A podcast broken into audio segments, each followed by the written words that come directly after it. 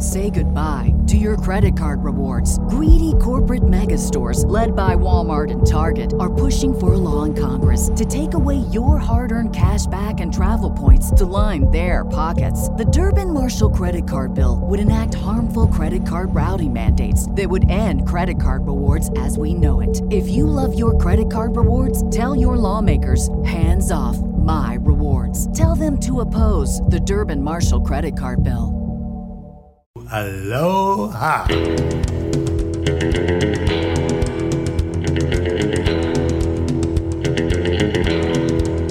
Hello and welcome.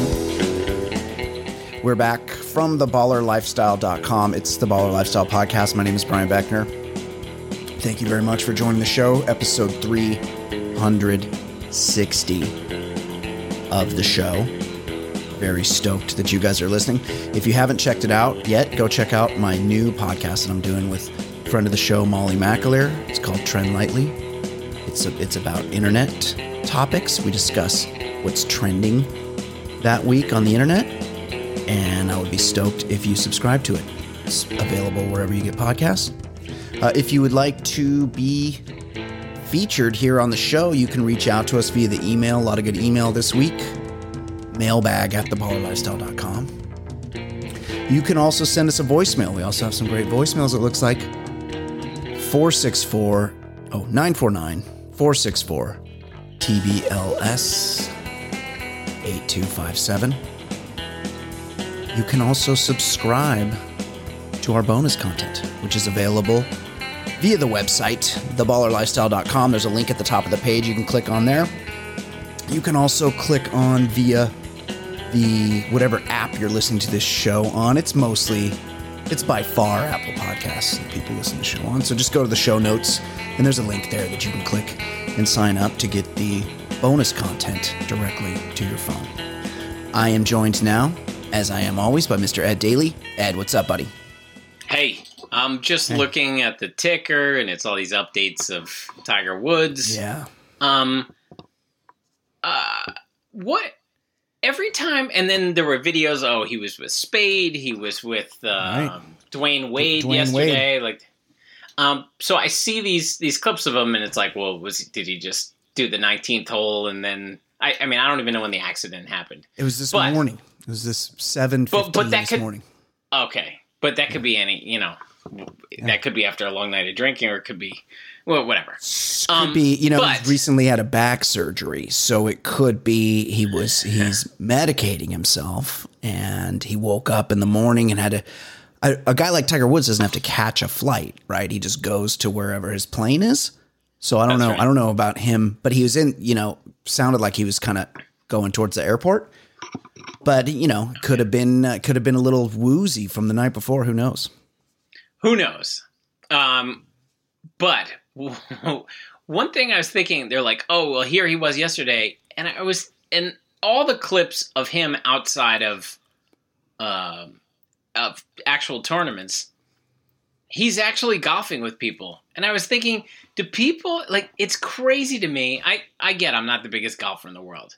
But anything like you don't see basketball players like oh here here's LeBron playing pickup with Ed Norton like you know when celebrities like but golf like Tiger Woods is always playing golf. That's crazy to me. I know. he's done nothing but golf his whole life. He was programmed and it's weird that in his free time he just keeps playing golf. I, I get he's great but like Yeah. when you'd see Jordan being a piece of shit at the casinos and not tipping Right. people but he was doing other things. Like he wasn't only playing basketball with people. It's so Well, weird. This guy when- only plays golf or gets into accidents. right when Jordan isn't playing when Jordan isn't playing basketball, he's playing golf. It's Right. like golf is Or his gambling. golf is his uh, um uh, and yeah, and gambling on golf. Gambling five thousand dollars a hole on golf. Uh, yeah, I don't. I mean, he must love golf. I guess It's I don't just know. crazy to love anything that much. I because know. you would just think by this point, I mean, he's got to be right around my age, what, 45, 44, I think he's forty-five. right?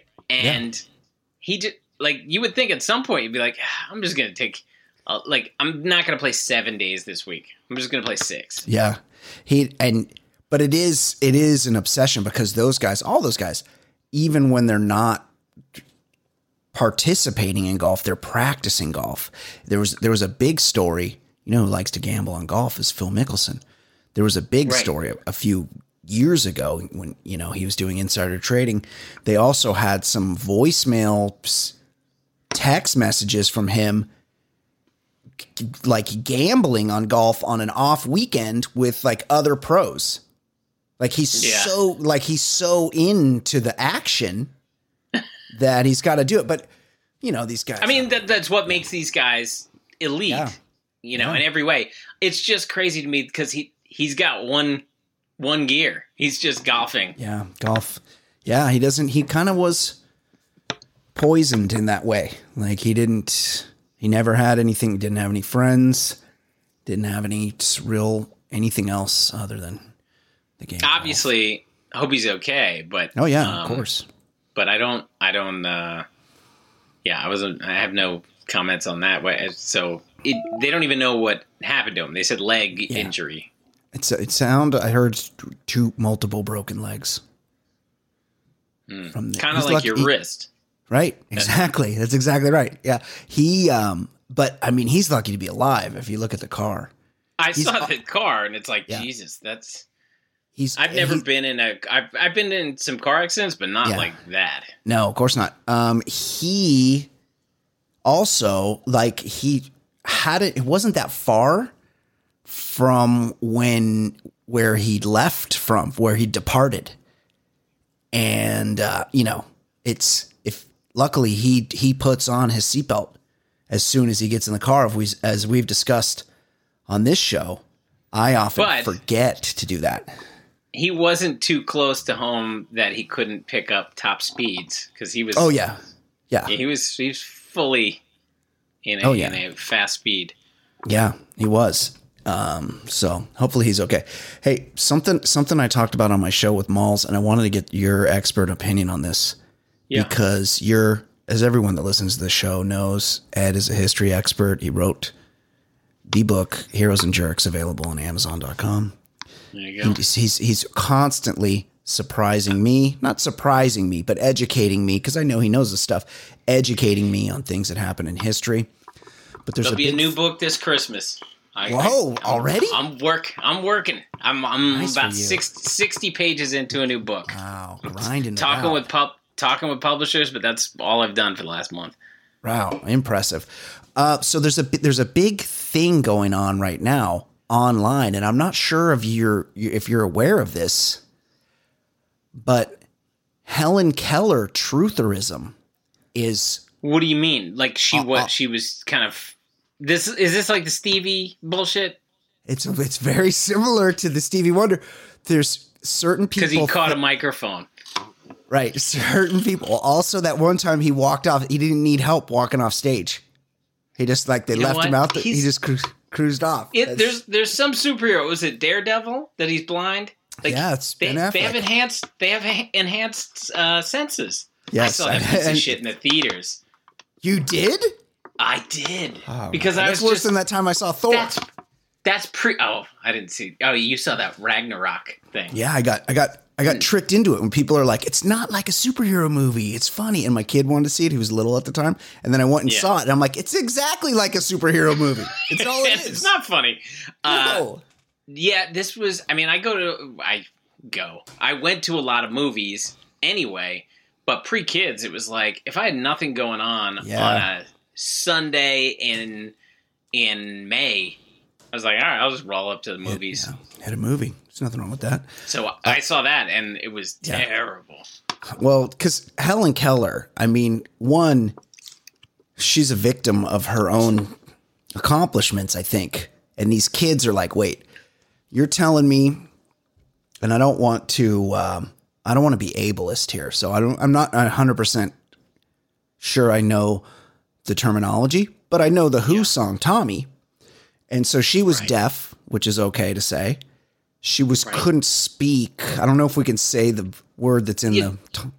Can we say that? It's technically correct, but I, I think you would just say mute. You wouldn't say dumb. I don't Right. think you say dumb Ed, anymore. Jesus, you're trying to get us canceled? I'm just saying, Yeah, she- technically, that's what it means. That's like Okay. geek is technically someone who bites the head off of chickens in a in a sideshow or whatever. Right. But you know, the word the word dumb does not mean what it means. But it's like when in you- the dictionary. It's like when you go to use the R word these days, they don't people even if you use it in the proper for with the proper definition in the proper context, you can't use the R word. So she was she was she was deaf. She couldn't speak. She was also blind.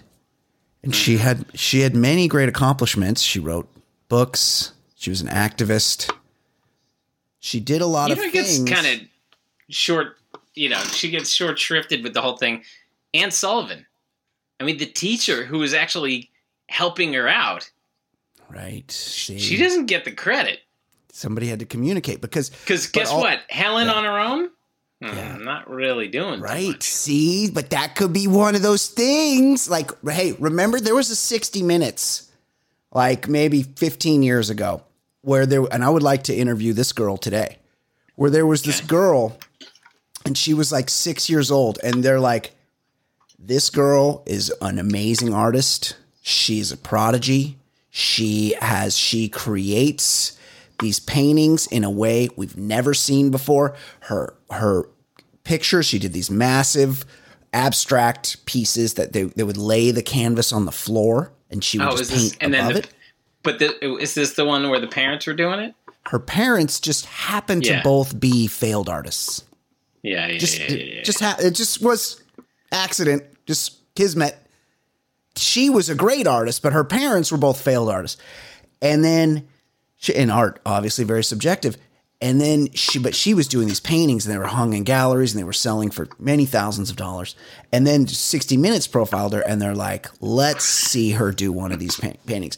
Very much like the time that johnny carson had the mentalist uri geller. That- on his that's show right. that We talked about this, yeah. yeah, and he and he consulted with the great James Randi, who was a, who was a dedicated his life to debunking things. Was like, R.I.P. just just died. right, the great James Randi, and he's like, and Johnny Carson's like, we're having Uri Geller on. James Randi, what's what's your suggestion? And he, and he said, don't let him bring his own spoons because he would bend spoons, right? And bend or Right, break but they spoons. were doctored spoons. Right, Give them your own spoons. Right. They, they what they do with the spoons is they they bend them a whole bunch before they get there, so it's very easy. They're ready to break. So that's the trick, right? And they're, they're good at that. They're good at a thing, but it's not the thing you think of. So similarly, wait, what was I just talking about? Uri Geller, You're talking about Helen Keller. Helen Keller, but I got off track. So much, yes. So oh, the painter. So when they went, when 60 Minutes went to her uh, you know, to asked her to paint, they're like the dad's like, "Oh, she's she gets so nervous when other people are around. Yeah. How about you guys go away and come back Yeah. tomorrow?" And I thought very- he took her into another room by himself did. or something. He did. He did. Yeah. Yeah, there was, but it was it was like both. It was a very heated thing, much like the Uri Geller Tonight Show. You should. It's I'm sure that's on YouTube. Then, so similarly, like what you're saying, coming back to Helen Keller, Anne Sullivan is probably a fantastic writer. Anne Sullivan probably had a great many socialist views, as Helen Keller is widely known to be a, a champion of socialism. I just wonder is is there is there something to this Helen Keller trutherism cuz and one of the big things is Ed that Helen Keller once flew a plane. No, she didn't. That's yes, that's that's there. That's a thing she did. Now, you know, when I was nine years old, I used to go. My uncle had a pilot's license, and I would go flying with him. And oftentimes, he would let me fly the plane. He would be like, "Here's the controls," but he wouldn't. He wouldn't let me take off. He wouldn't let me land. When we're up there flying straight, he'd be like, "Hold on to the hold on to the wheel." And by the way, Oh, yeah, yeah, in a yeah. plane, Like- there's two wheels. You know, it's like what it's like if it's if I were to do something crazy, he could correct right there. So I feel like that's that's one of the things that the kids are using to to profess Helen Keller's they you know, not that she didn't exist, but that she didn't do these things that people think she did. And I'm I'm I'm putting it to you. You're a man who knows this thing. Should we pursue this Helen Keller trutherism? And also something I learned did- yesterday. it- hang on, is Yeah. Helen Keller trutherism a thing? Yes. Like I didn't. I've never. I haven't heard this before. it's hot right now. It's very hot with But- the kids. Gen Z does not believe in Helen Keller. You know, I, what I would say is, I mean, I believe Helen Keller, Keller is about like 140 years ago, 150 years ago, something No, like no. that. Late, late. No, she was definitely like late 1800s when, that- when. no, I think she died in the '60s. Hold on. I, I, but she was a kid, so I'm saying it was like the Oh, oh, right, 1880s where right, right. where the miracle worker shit happened. yeah, yeah. She did. Yeah, she's born 1880, died June 1968. Yeah, so when she was six or seven is when like things started happening. You have to understand, and so I, I in my book I remember I put, uh, so she is important because she, she represents something symbolic. And by the way, I just kind of dick around with an Instagram account, Yeah. and I sometimes get challenged for it. And it's like, first of all, like Yeah. you know, this isn't fucking like I'm not a Harvard professor. Yeah. I I know my shit, but I Right. it's my own take. I've edit the whole book is an editorialized view of history. Yeah, it's But not, I- it's I'm not, not- a I don't make shit up. textbook. I don't make shit up, but it's my view. on Uh, and Right, it's- and but- sometimes I get challenged like, well, what's so good about Copernicus? And I'm like, well, he represented like people believe the same shit for like a thousand years, and then Ed. one person changes perceptions. That's what's so good. But Ed, Helen Ed, Keller, Ed. sh- yeah, Nobody's nobody's nobody's challenging you about Copernicus. Okay. Like, who's- check who's my check much- my Instagram check my Instagram account from like three days ago when it was it, Copernicus's birthday, and I was like, he's the first guy that said the sun is the center of the universe. And I'm like, Right. yeah, well, what's so great about him? I was like, well, he kind of like changed perceptions of our how we understand the universe. But Yeah. anyway, yes, sometimes I get challenged for shit. Yeah. And sometimes I just get like random tweets like. This didn't really happen. I'm like, what? What? But Yeah, anyway, like Helen Keller. Did Helen Keller really happen? I mean, we so know she what I would say is the she what she represents was important because it used to be like, well, if you were uh, handicapped in any way, if there was Mhm. any sort Disabled, of handicap, you were yeah. essentially yeah, if, if disabled, you were you were essentially thrown in the garbage. Like Yeah. you were you were useless to everybody, and they just put you in some you know in a corner, Yeah. and nobody would give a shit. So she represented like, okay, let's let's start to do something with her, even though we're you know they're in Mhm. many ways they're still not the, the right treatment. There's a long haul, but she was the first step in that. But without question, Anne Sullivan was getting you know was was doing things Yeah. for her, but she was it, like a symbolic, important symbolic character. I mean, there was some spirit to her, but no, she can't. Uh, you know, 130 years ago, Yeah. People can't like. There's no proof of shit. I mean, if you want to look up saints, you know, because saint to be a saint, you have to Oh, yeah. prove a miracle. Oh no, So saints are- real pieces of shit. So if you look through saints and it's like, oh, this person um, walked on a battlefield in the year 600 and they t- Yeah. they they re- uh, brought 70 people back to life, and it's like, oh, that was his miracle. Oh, nobody would do that today. And is it because because we can't com- we can't because they made it up, right? So or they weren't actually In the year- in the year 1890 or 1892 when Yeah. Helen Keller was really doing stuff it wasn't that dissimilar to the year 600 like there was there was a Yeah, lot yeah, less true. Yes, proof going on. There wasn't there wasn't even fucking Yeah. radio then. There was i mean we were talking about like there there really wa- wasn't a whole lot of difference back then you know? also and also i mean this is this is important to note.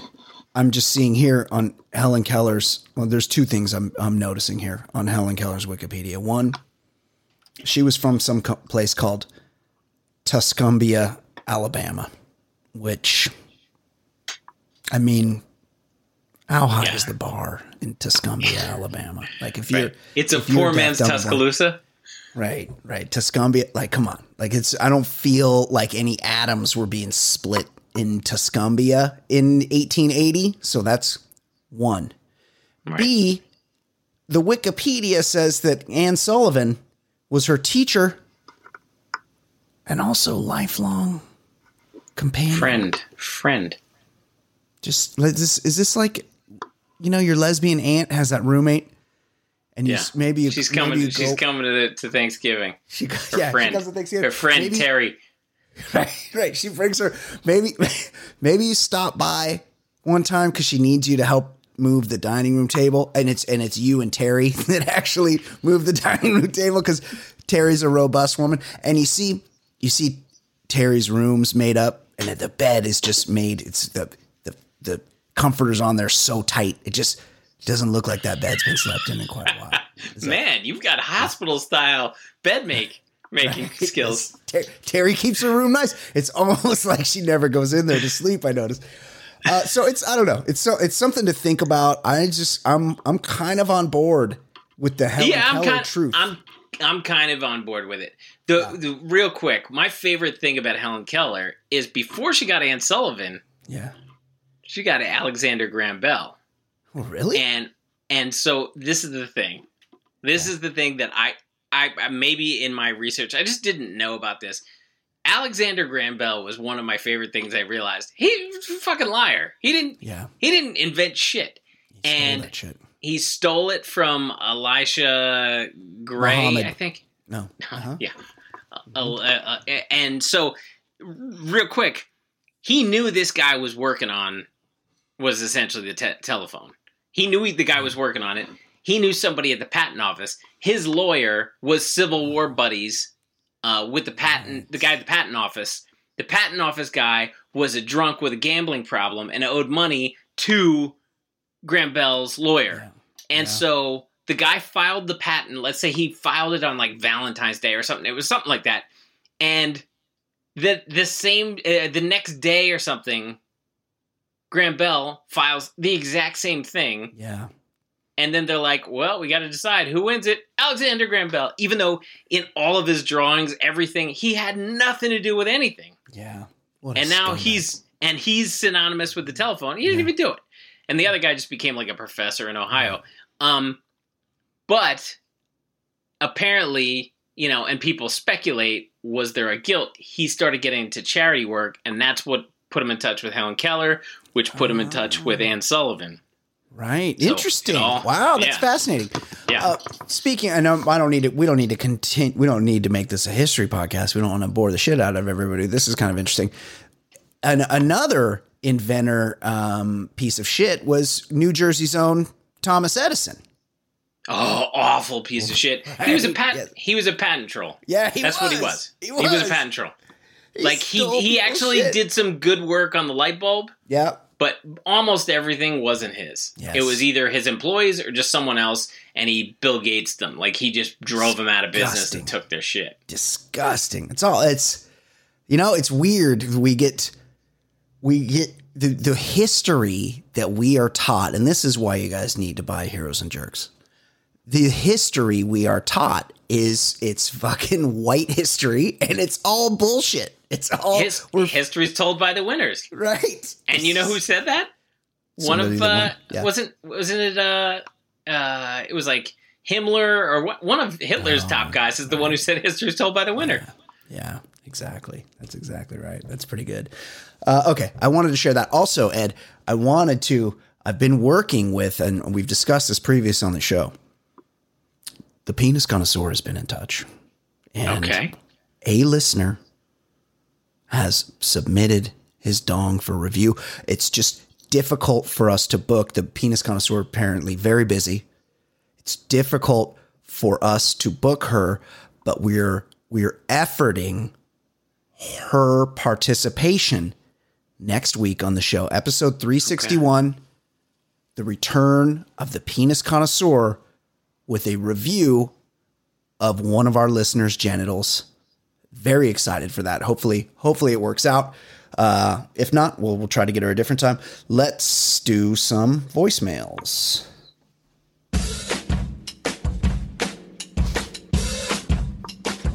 He's so easy to hate. Your time he likes to waste. His calls are far from great. His calls are far from great.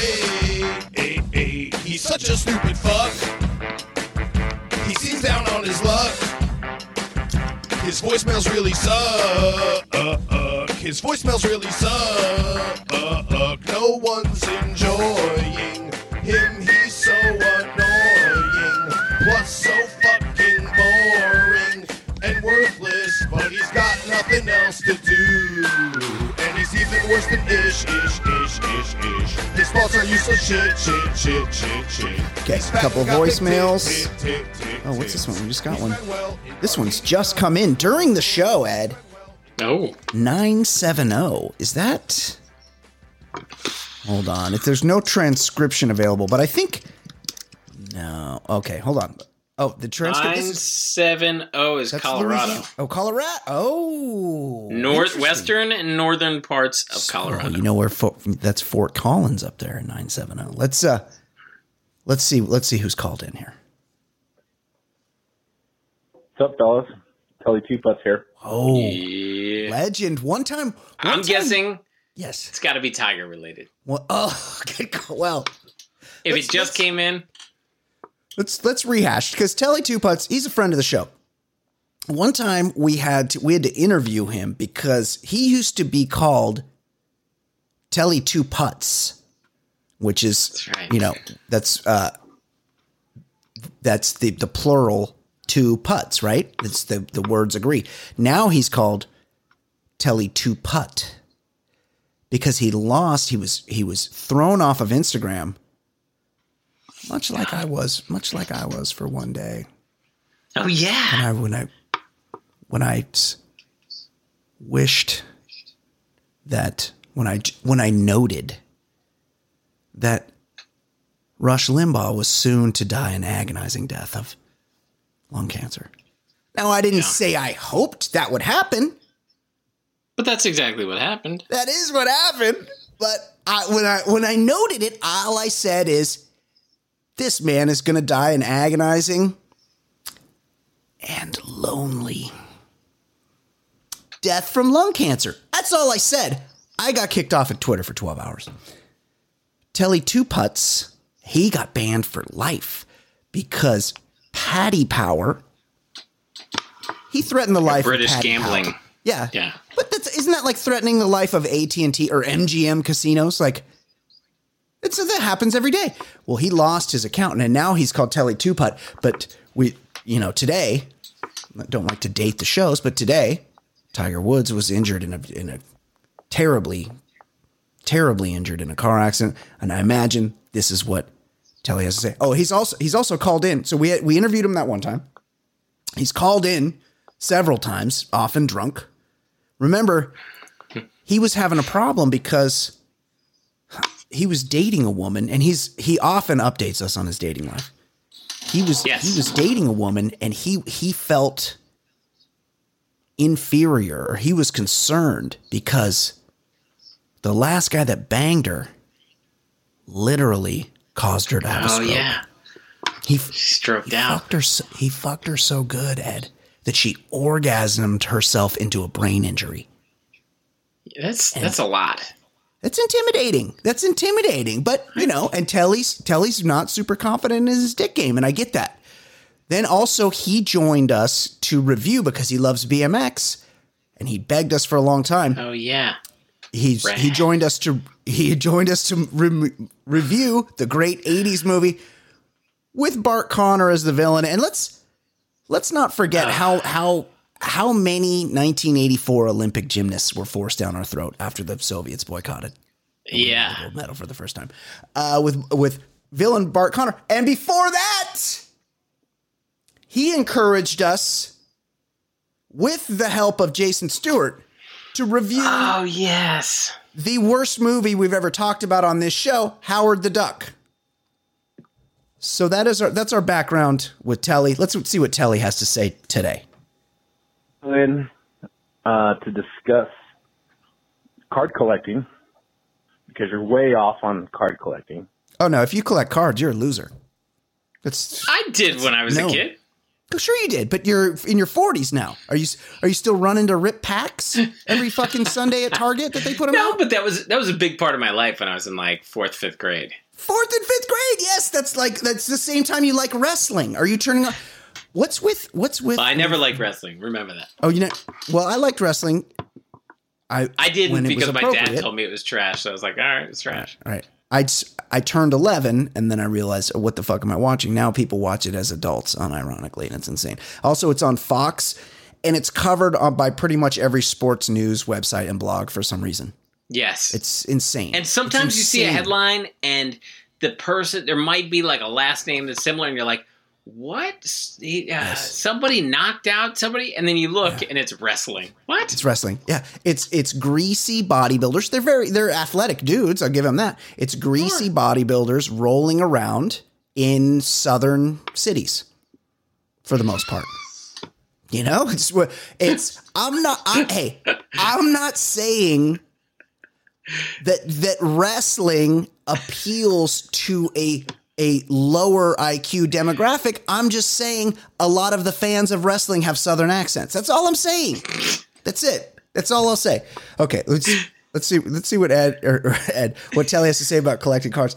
Another thing is before I get to Telly, I like jokingly I was gonna I was gonna have Santa Claus put um, a pack of Magic the Gathering cards in my son's stocking for Christmas because he makes fun of his other friends for going to like Magic the Gathering parties. We did a story knows- years ago that was like a lot of money was on the line with Magic the Gathering.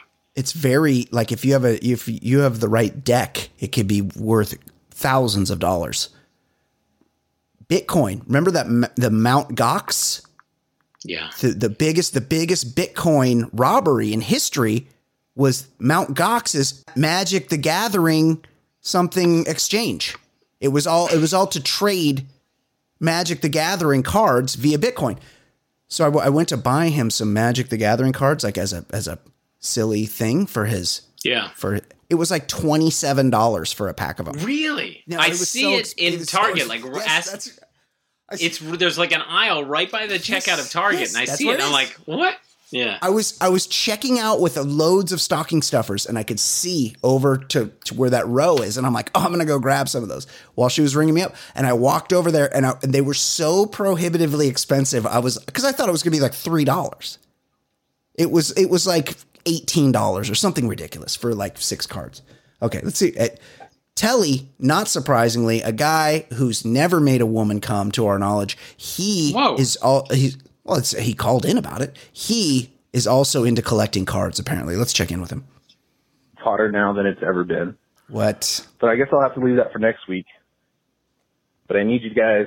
I know Brian has a an in with Spade, or maybe you don't anymore. I guess you don't. No, I never did. Um, but somebody needs to put David Spade on notice if he has anything to do with Tiger Woods. I'll call back next week. Telly, Telly, Telly. We, it's the only thing we know about David Spade on the show. we oh, don't even he's the original. Right. We we discussed. We've asked many times, and we've never gotten a, a, a definitive answer. And I don't think we're going to now. Yeah. Whether I think, or not I think we're not going to know. it's that's sailed. That ship has sailed. Unless we get unless we get somebody else on this show. Maybe the penis But he's, connoisseur knows. he's put he's put it out there. He's I mean, it's not like it's not like this was a one time thing. Thing. He's been out there. He's fucked a lot. A- Anybody in, within the sound of my voice that's had sex with the great comic, comic actor, host David Spade, who we, who we stand on the show. I think he's hilarious. Oh, he's a him. delight. He's, He's a great. delight. He's a great. He's a great conversation. His episode of the Norm Show was fantastic. He's he's just a great dude. But we we wanted to know whether or not he was a loud comer.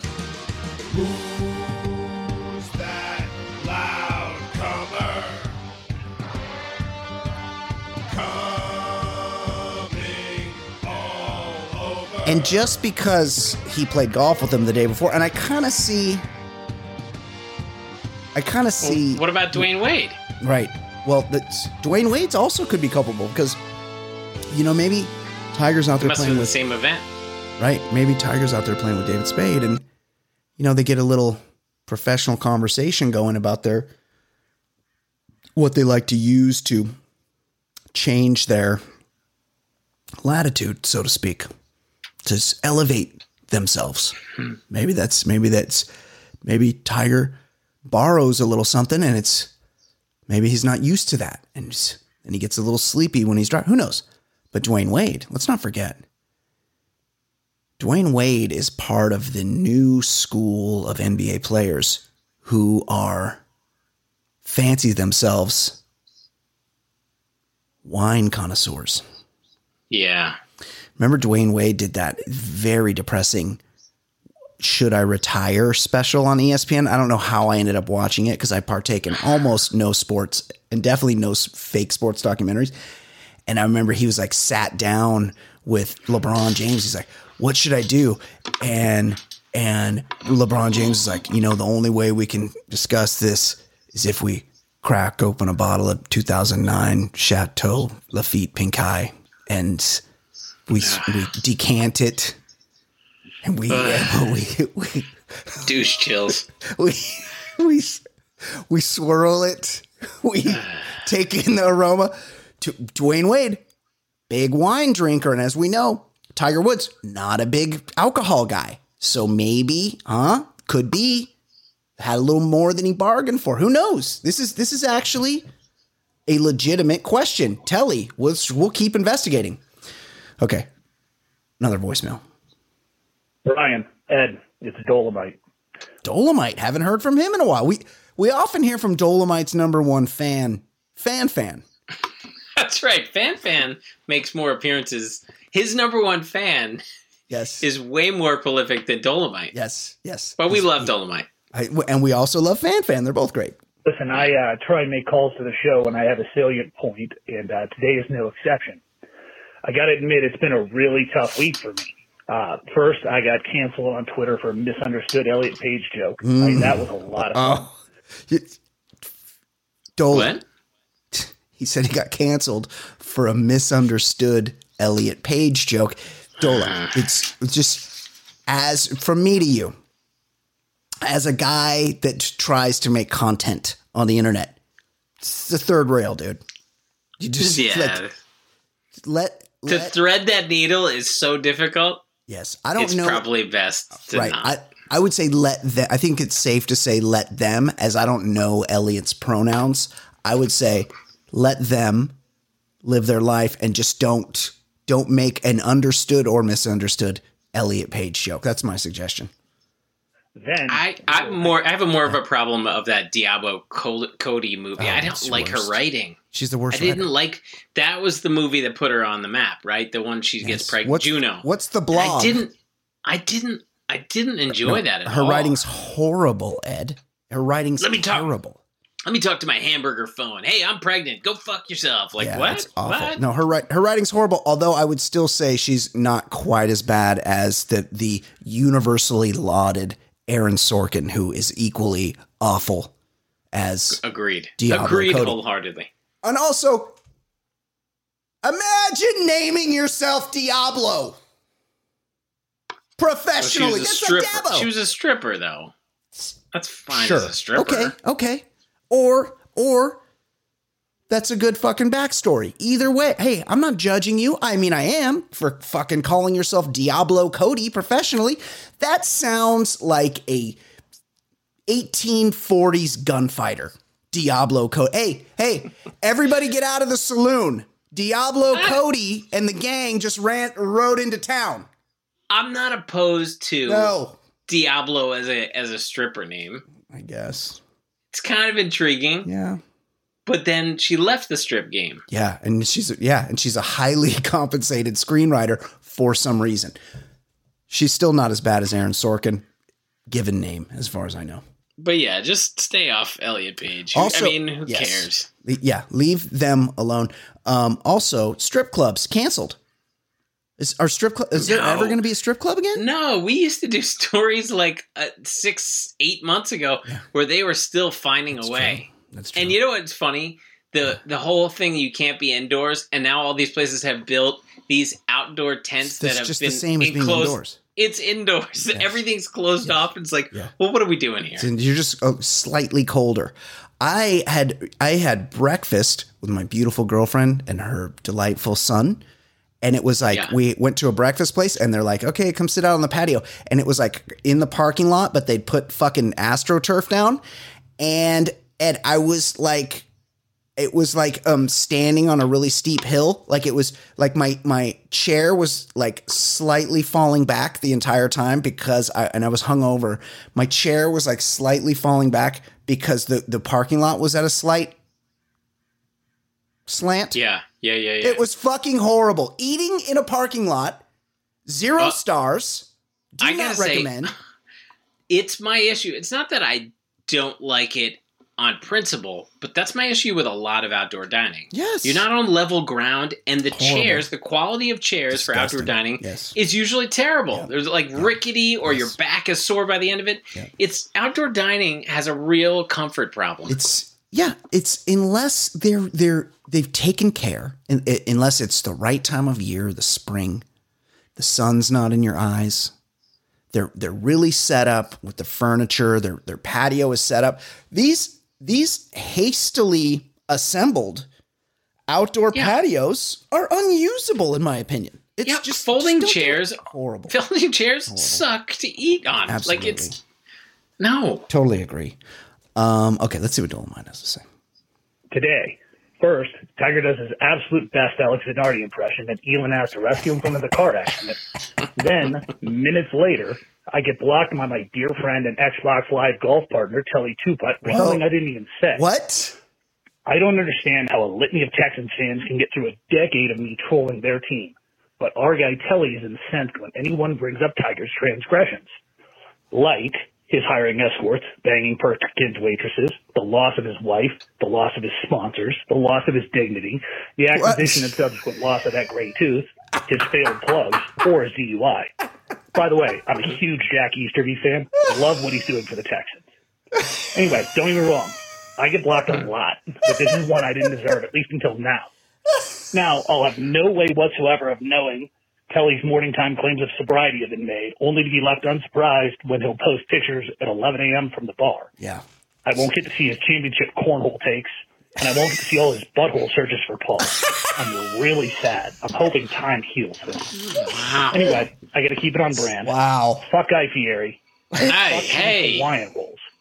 In the commercials, they say his name with a T. There's no fucking T in Fieri. Fieri. Fuck, I hate him. Wait, what? Fuck. Why? What? What's wrong with King's Hawaiian rolls? I don't really eat them, but what? King's Hawaiian rolls. You know, somebody a- somebody recently sued the King's Hawaiian company because King's Hawaiian, as our good friend Manuel and Gardena can attest, they're made in the South Bay. They're made in the Torrance area. They might actually be made in Gardena, Gardenia, where Manuel lives. It's somewhere. It's right in there. I mean, I, I, they're I not assume Hawaiian. I've, I assume I've had them before. Yeah, they're kind of it, sweet. It just doesn't factor into my life whatsoever. Yeah. For so for somebody to say "fuck King's Hawaiian," like Yeah. it's a pretty It's, it's like a it's like a sugary little roll thing. It's like a sugar okay. sugary Alright. little bread thing. You know, it's like Well, I If- like he's taking a stance. Yeah, it's like a if- weird stance, if- but I like it. if you if it's the day after Thanksgiving and you put out all your you put out all your leftovers and maybe have some family over for a few beers in the afternoon and you put out some King's Hawaiian rolls and some some deli mustard with the leftover go ham quick? and turkey. Oh fuck, dude. Cuz it's like a little pocket. You just Yeah, you know yeah, they're yeah, small. You rip them I, open. yeah, I know. I can picture it. Yeah, yeah, Yeah. yeah. Delicious. There's nothing. Post Thanksgiving, I'm all about that rye. Fuck yeah. Oh yeah. Absolutely. Do a Rye with my turkey sandwich, my uh, Thanksgiving sandwich.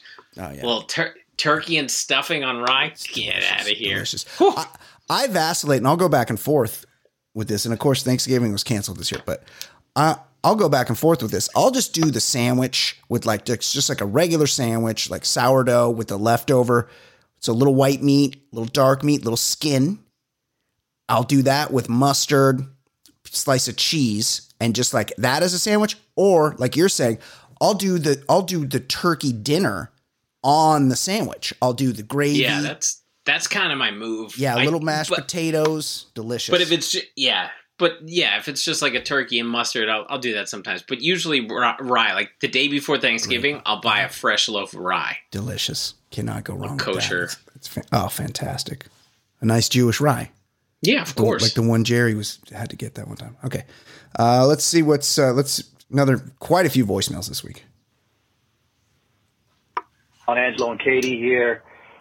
Finally thawing out here in Houston, catching up on the show. Uh, we should we should make a point of that. Our a lot of friends, a lot of people that I interact with often, that I'm friends with on social media, and a lot of my real life friends are were were overwhelmed by the by a freak Yeah. winter storm, a 120 year storm in Texas. They were buried under snow. They lost power. They lost water. My my heart is with you guys. I I know you're coming out of it now. Thank God. But yeah, that I was- saw that was today it was horrible thing. 80. Yeah, it's crazy. This fucking planet. It's, crazy. 80 today? But uh, yes, absolutely. Yes, yes. It's we we should have let off with that. I'm glad Angelo reminded us, and I'm glad Angelo and Katie is is doing well. Good man. About Uh oh. Oh no. finish it off with the seltzer. And as an American male, we make fun of each other. Hold on. Is there something? Let's try to play this again. I think something might have been wrong with with the, the cell service in southern Texas, but let's let's check again. On Angelo and Katie here. Finally thawing out here in Houston, catching up on the show. Yep. About Oh, Okay. Yep. Well, well, let's just try to guess what he's saying. as an American male, Seltzer. we make fun of each other about what we drink. oh, So I'm gonna do this in the best Brian Beckner tone. oh. Okay. What a f- Oh, I feel like he's making fun of me, and we can't hear him. you gonna No, no, I think he's he's saying he's making fun of somebody for drinking seltzer. I think Oh, that's what he's T- kinda yeah, doing. yeah. Okay. Let's see. Let's see. Let's see if he can he gets back into gets out from under that bridge. polish off a four pack of wine coolers and maybe a Zima at the end.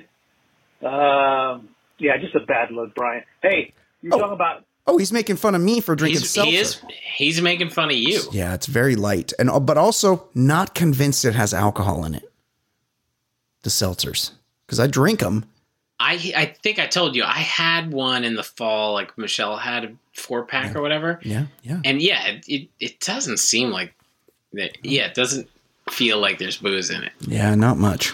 drinking one beer and getting away with it. I tell you how I do it. I don't fuck around with a 4.2% alcohol. Yep. I go for a double or triple IPA. That's Yeah. how you do the single beer. You got to finesse the game. If you're going to have a single beer, make it a big one. Go big. Okay. You know, it's not I- good to speak ill of the dead. Oh, oh. I know the passing of Rush Limbaugh hurt people, and so I was thinking of something nice to say, and the only thing I could come up with was, Oh, I really was looking forward to this. I was curious where this. Yeah. dead motherfucker's legacy. Uh, come up with. I know you guys don't do that a lot. You guys talk about dicks a lot, not politics a lot. that's right. Uh, keep up the good work. Have a blessed week, fellas.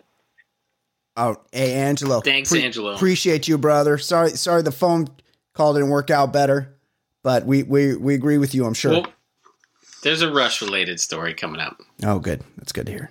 Hey guys, it's Drew in Houston. Hey, I I don't Drew. mean to make this fast food radio, fast Okay. food podcast, but I'm going to tell you this: Cane's is dog shit. Oh, raising Cane's. Oh, fucking terrible. No, it's good. First of all, the chicken has no seasoning on it. It is completely bland. The only way you can make it edible is to eat it with that sauce, and the sauce is good. The sauce is fucking good. You dip it in the sauce. My, I, I haven't taken a bite of Cane's without the sauce. They and Ed, they charge you extra for that they sauce. charge you for that sauce. They're so proud of that fucking sauce. Throw like a dozen sauces in the bag, okay? A dozen sauces. Right. That's like four bucks. Yeah, Unbelievable. it's nothing.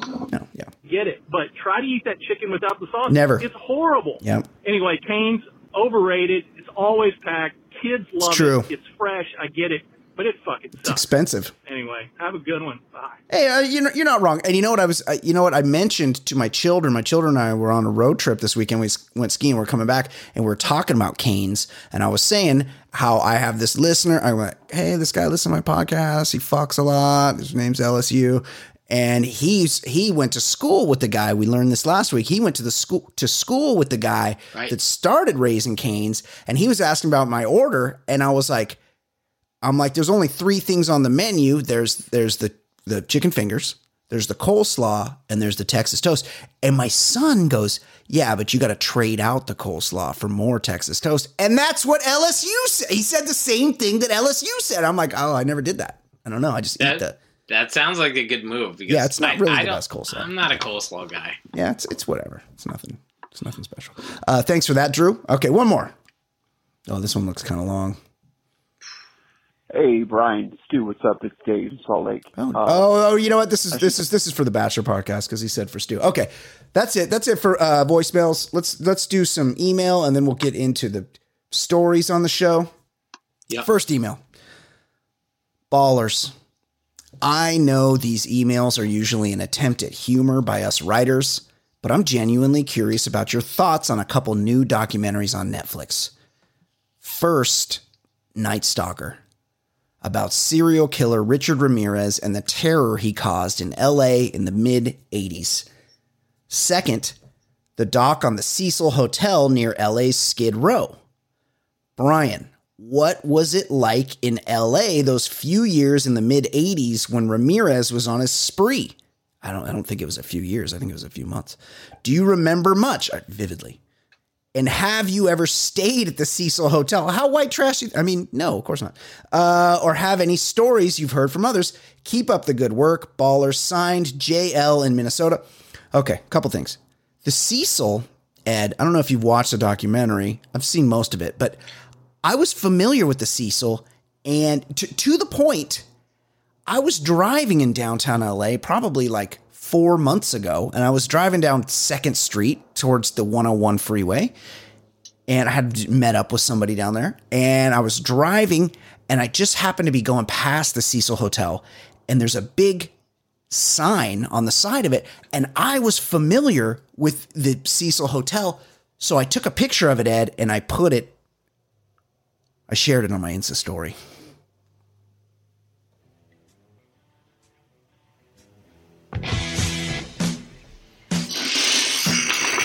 I could have a shower right before bed. Or maybe take an Uber and get some roadhead on my Insta story. Don't be boring on my Instagram.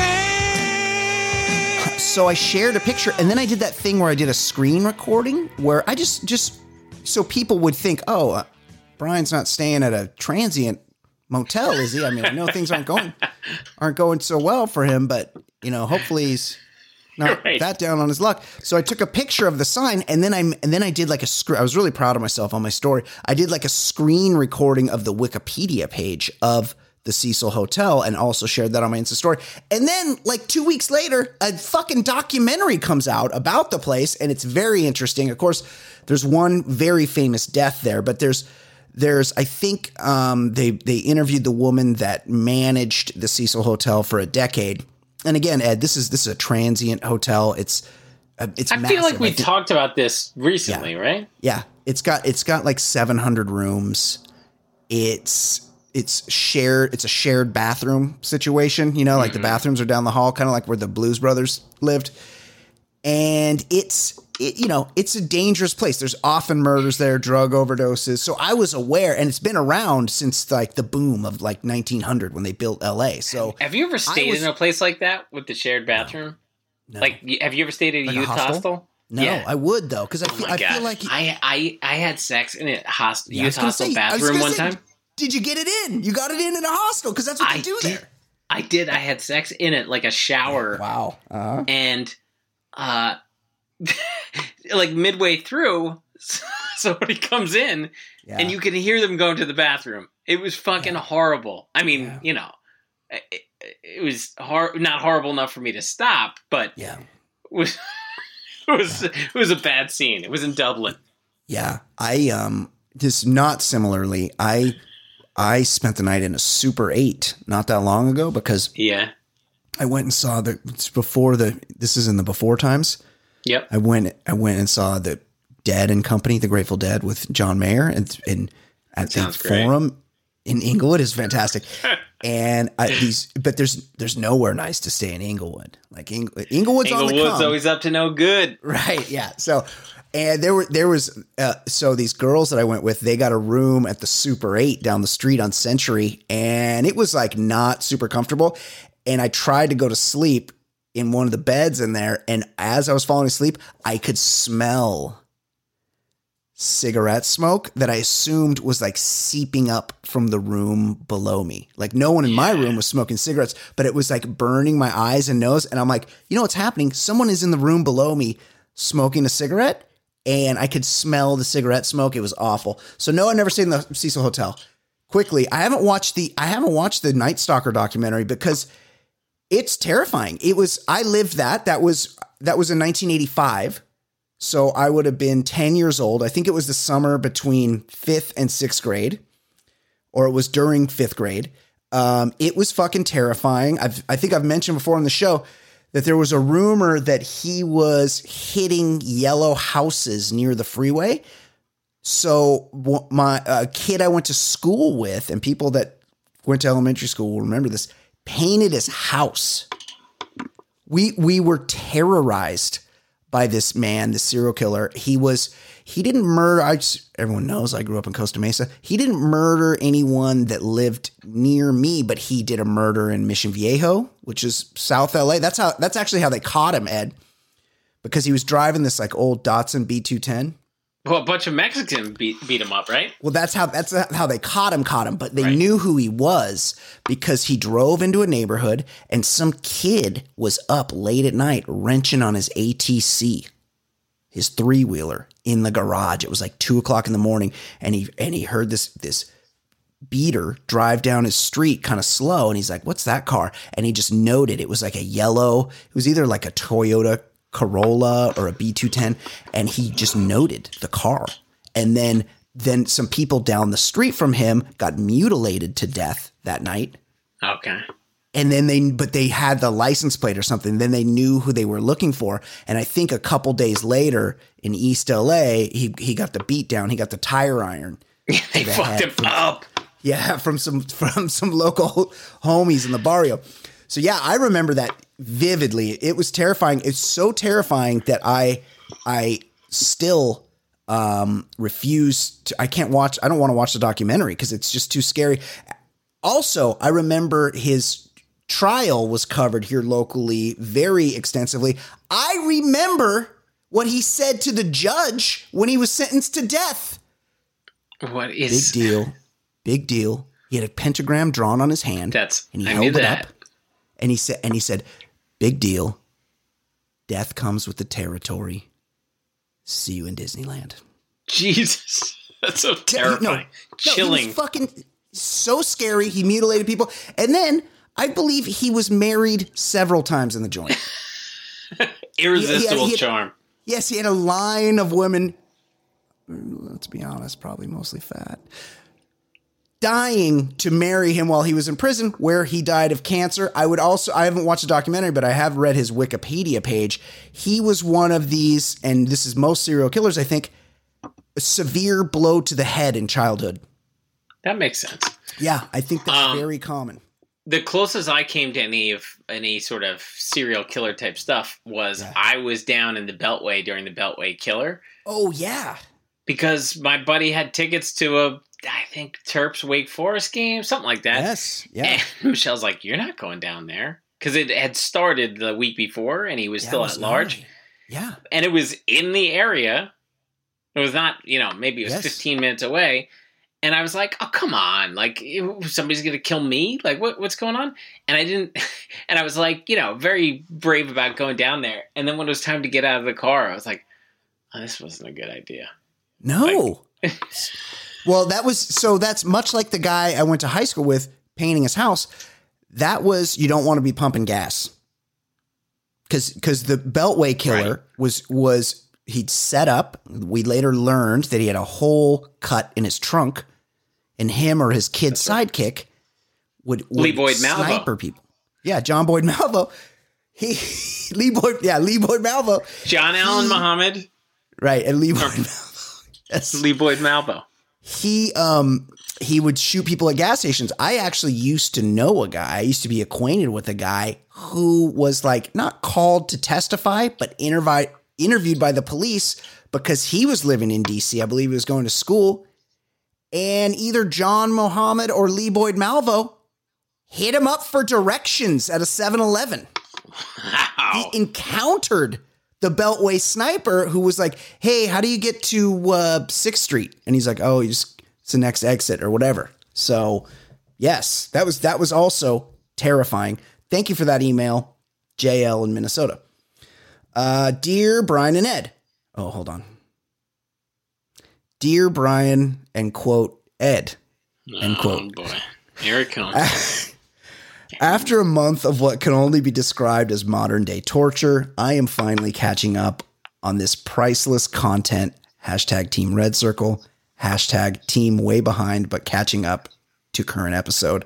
Although I used to reside in a sleepy little beach town not too far from Brian, I have made the cross country move to North Carolina for my fiance's work. oh, this- is this the woman that I think so. reached yeah. out to us before? Yeah, we wanted follow up. Yes. Yeah, I believe it is. This consisted of driving from California to North Carolina for a second time in two months and temporarily staying with my future mother in law while living out of boxes and house hunting in the rain. That sucks. Now, you know what I meant by modern day torture. Can you is it is it against the rules to get it in when you're living with the mother-in-law or how's that work?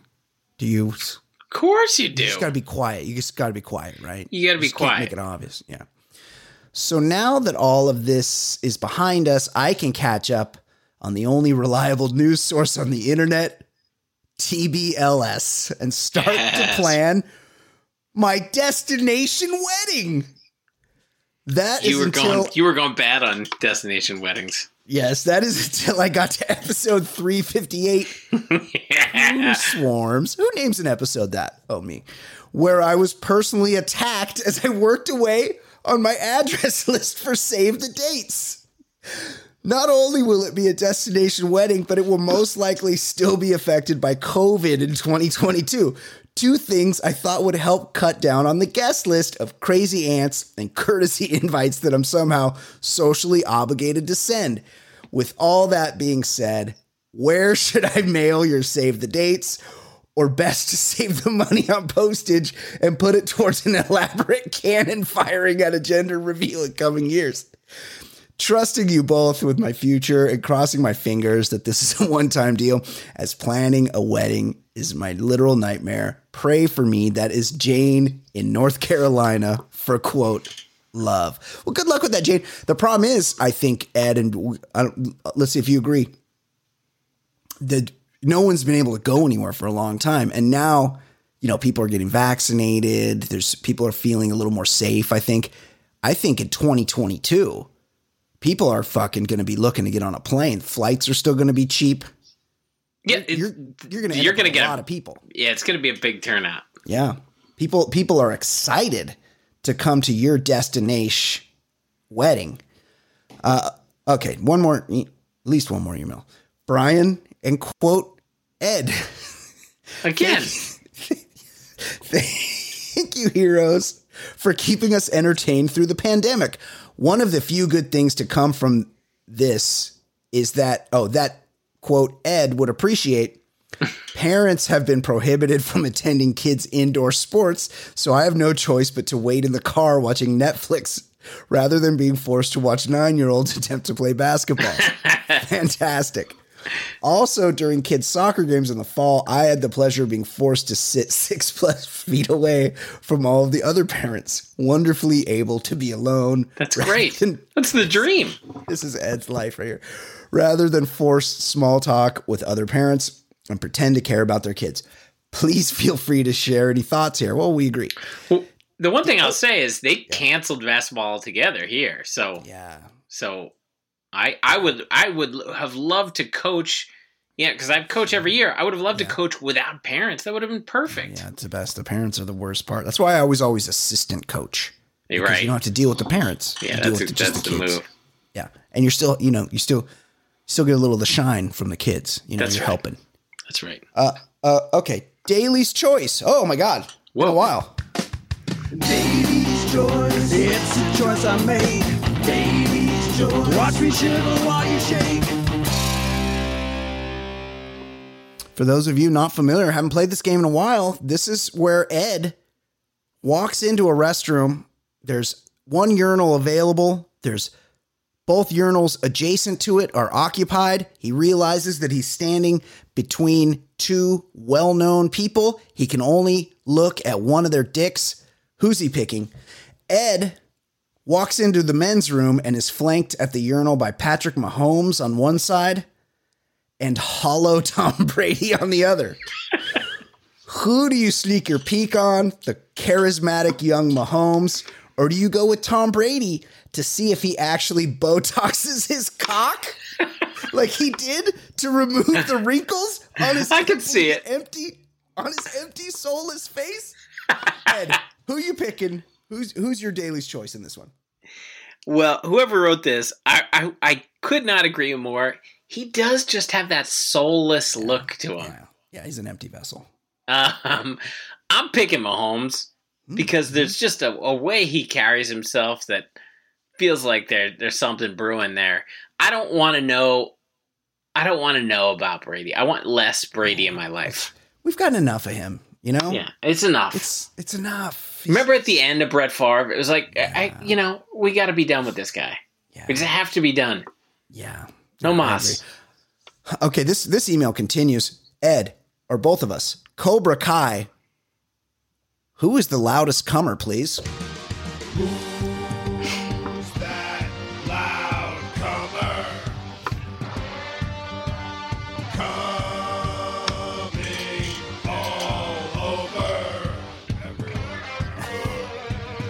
Mm, missed that song.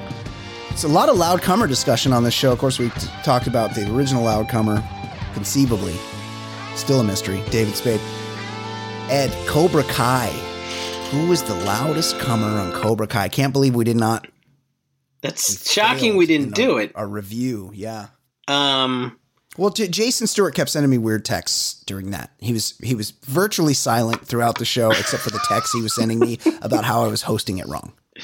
Um, shocking news here.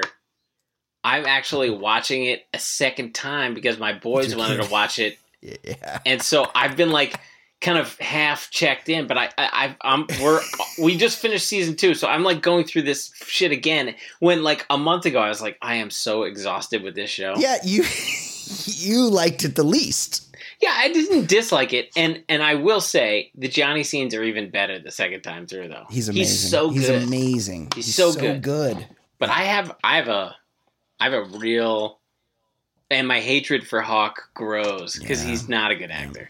And Um, now they're talking about a Hawk spin-off. Spoiler alert. I'm definitely not going to be watching that. Might have to do a review with Reality Steve. He brings the numbers, Ed. I won't. I won't review. I won't watch it twice. I'll say that. That's right. Um, I got a thought on this. I think the answer is Tori, the psychopath girl. This- yeah, uh, Manuel. Is that the bo- boy's girlfriend? No. Rodrigo. No, oh man, you're What's his name? Am I close? Uh, Felipe? That's that's how much I'm not paying attention to it. Yeah, But but uh, no, it's not. It's not. It's Mm. I don't know. Okay. Uh, well, uh, Tori would seem like a loud comer, obviously, although she's so pent up.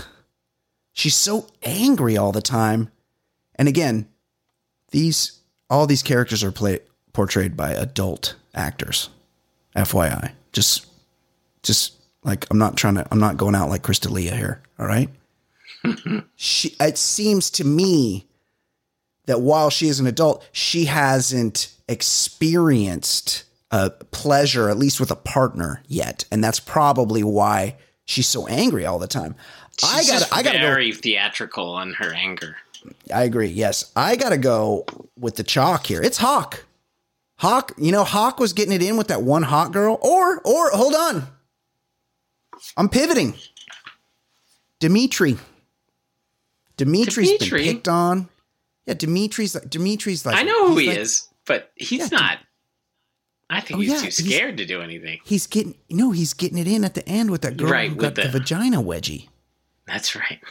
And so he's he's real pent up, much like Skolnick and Robert Carradine in in, in Anthony Edwards in Yeah.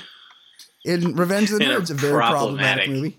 Yeah. That third they're- act, or even second nerds- act, real problematic. these these nerds get so pent up that it, when it when it comes time to finally release it, it's it's like a it's like a lion roaring on the Serengeti.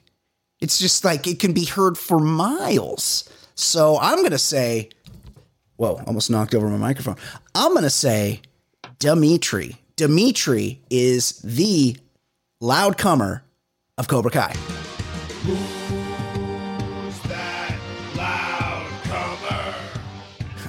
Ed, the, the author of this email is a real Helen Keller. Luckily, it's good because it's he's he's composed volumes here. Next, for both quote Ed and Brian, let's let's say you saddle up to a bar in SoCal and recognize Manuel from Gardena a few stores. I don't. I don't. I'll be honest. No, I know I may have seen on Twitter Manuel before. I'm not super familiar with Manuel's. what I'd recognize his voice. Well, that's true. That's I'd recognize his voice. You recognize him, but he doesn't see you. Do you A? this is preposterous. Grab a seat next to him and get ready for two hours of listening while he talks at you about how awful homeless people are. Or B, keep your distance and see if he recognizes you. Or C, hightail it, hightail it out of Dodge before he would have the chance to get through his Brad Beck's easy daily intro. Ed, why don't you go ahead and field this one for the group? I absolutely would uh, have a beer. I'd have a beer with anybody. Of course, of course you would. Yeah, like I'm not. I mean, I'm not inviting people to my home, but I'm, I'll have a beer with anybody. If I'm at a bar with somebody, of course. Yes, absolutely. Guys, this is the same email, by the way. Guys, I miss your life coaching, and I actually want closure on that dude who was with that rich Swedish chick and her family. I was just telling somebody about this the other day. Remember him? Man? Yeah, just disappeared. That was a that was a fascinating story. He was a professional that was that was offered by a a well-to-do Swedish flight attendant to come live in the lap of luxury in Sweden, which I mean, you've got a pretty high happiness quotient in Sweden, just saying. For for a place that's near the top of the earth that gets very cold and snowy and stays light and dark for most of the year. Sweden is not a bad place to be invited to live. As a matter of fact, many of us would jump at the opportunity to be able to make our way to Sweden to live out the rest of our days. Well, they they fucked up the COVID uh, response too. They went with the herd immunity, and then they Yeah. like after a while they're like, "Oh, we we can't do this. Too many people are dying." but also they don't have they, th it's more villages there and you know there's it's a relatively big country without that many people so that's i could see why they went the route they did because it's people aren't really compressed into each other which is what i would like about moving there uh, and and how about the hottie with the less than perfect bathroom etiquette? Oh, that was Kennard. I think Kennard moved on. I'm guessing. Wasn't what, what about that guy that that sent me nudes of his of the chick he was banging? Oh yeah. And he was like he was like trying to pivot to her sister or something. Yeah, I forgot about that. What was that was really good. That was a really good one. Uh, how about putting a call out to your listeners to remind them of your life coaching expertise? Would love to know if Kyle and Scotty has anything on his mind that you could help sort out. Also, I kind of forgot how that delightful scoop it up song goes.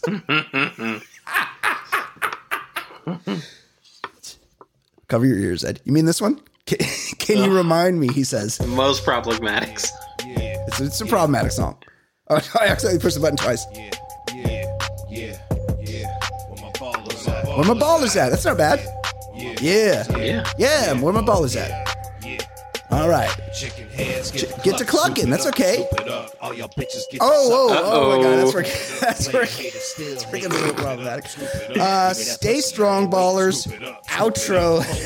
That's from Toe Cutter. Oh, my friend Quite Toe Cutter. Yeah, quite possibly the email of the year. Hashtag Rip Harambe. Hashtag Guy Fear Oh, Hero.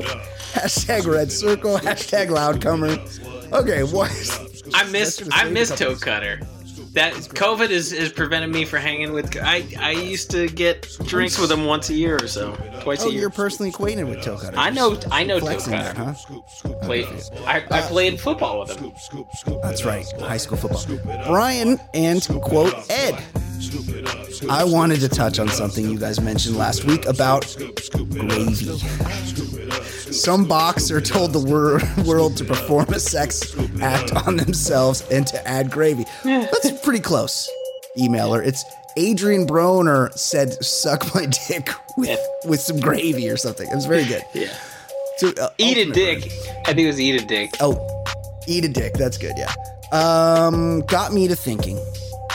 Any list of the world's top gravy connoisseurs would have to include ESPN's Brian Windhorst. That is a perfect. He is gravy for sure. That Don't guy. s- That guy hitched his wagon to LeBron. Smart. LeBron. Yeah. And that is his whole career. He's he was he reported on LeBron in like junior high Right. for the, the Akron Beacon or something. His whole career, though. That's goes he goes with LeBron. Uh, don't. But he looks really. He's He looks he's like a gravy eater. Yeah. Oh yeah. He's he's morbidly obese. He's extremely overweight, and he looks very unhappy about it. Don't you just get a sense that Wendy really knows his way around gravies? Brown gravies, sausage gravies, chicken gravies, turkey gravies, all gravies. When he eats out, do you think he asks for a gravy list? Ex- excuse me, garçon. What's what's the house gravy? I'd like to see a full list of your Italian gravies. And if if you have any Spanish gravies in the back, can I get a flight of those as well? Brian Windhorst will definitely ask for more gravy. and from his disposition on TV, massive gravy consumption really seems to have made him a happy-go-lucky fella. Not at all uncomfortable in his own skin. Lastly, who loves which more? Brian Windhorst and his passion for gravy, or, or Lewis Hamilton and his need for medical grade international poon? wow. Bye. That's from Pete and Pocatello. Oh Great emails God. this week. Yeah, fantastic. Okay, let's talk sports.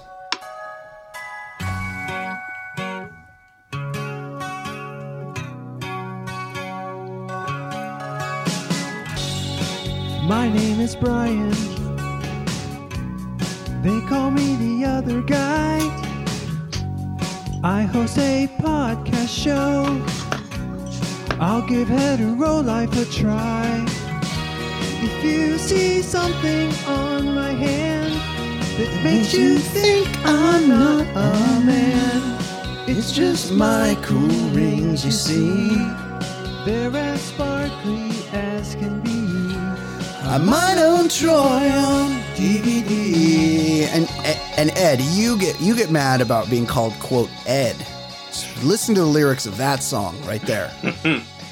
But you do Uh, have your own in the song. There's something cool about having your own song. I don't have my own song. Yes, it's a beautiful song. I mean, Beautiful song. You do, you do have the, you do have multiple loud comer songs, which is or not loud comer. Um, Daly's Choice. Oh, right. That's that's Choice. true. I forgot about that. Yes. Right. The prolific Bill. Um.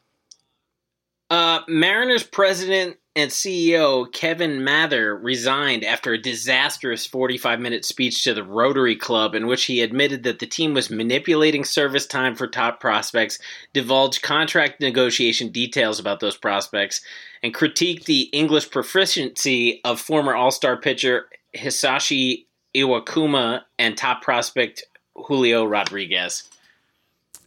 Brian, It's- how it's dumb also, is this guy? Also, yeah. Also, he tried to fuck his. He tried to fuck his assistant Oh, and mul- yeah, and multiple other chicks in the office complained he was very handsy. Uh, how did how does someone ascend? He, you're the president of a major league baseball team. Sure, it's the Mariners, right? like it's most people. If you're go- going, hey, list all 32, 30, 31, however many baseball teams are, list those.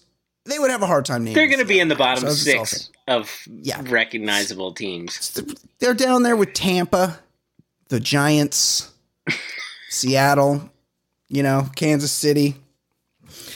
Um, I how does how do you ascend to this level? How do you head a a billion dollar sports franchise if you're the kind of guy that makes fun of someone from Japan for not speaking English? I mean, as as bad as the Japanese one is, if you are a personnel guy in Major League Baseball, you're gonna fuck with a Spanish uh, na- native Spanish speaker. Unbelievable. I mean, Jesus, what what percentage of prospects are are native Spanish speakers?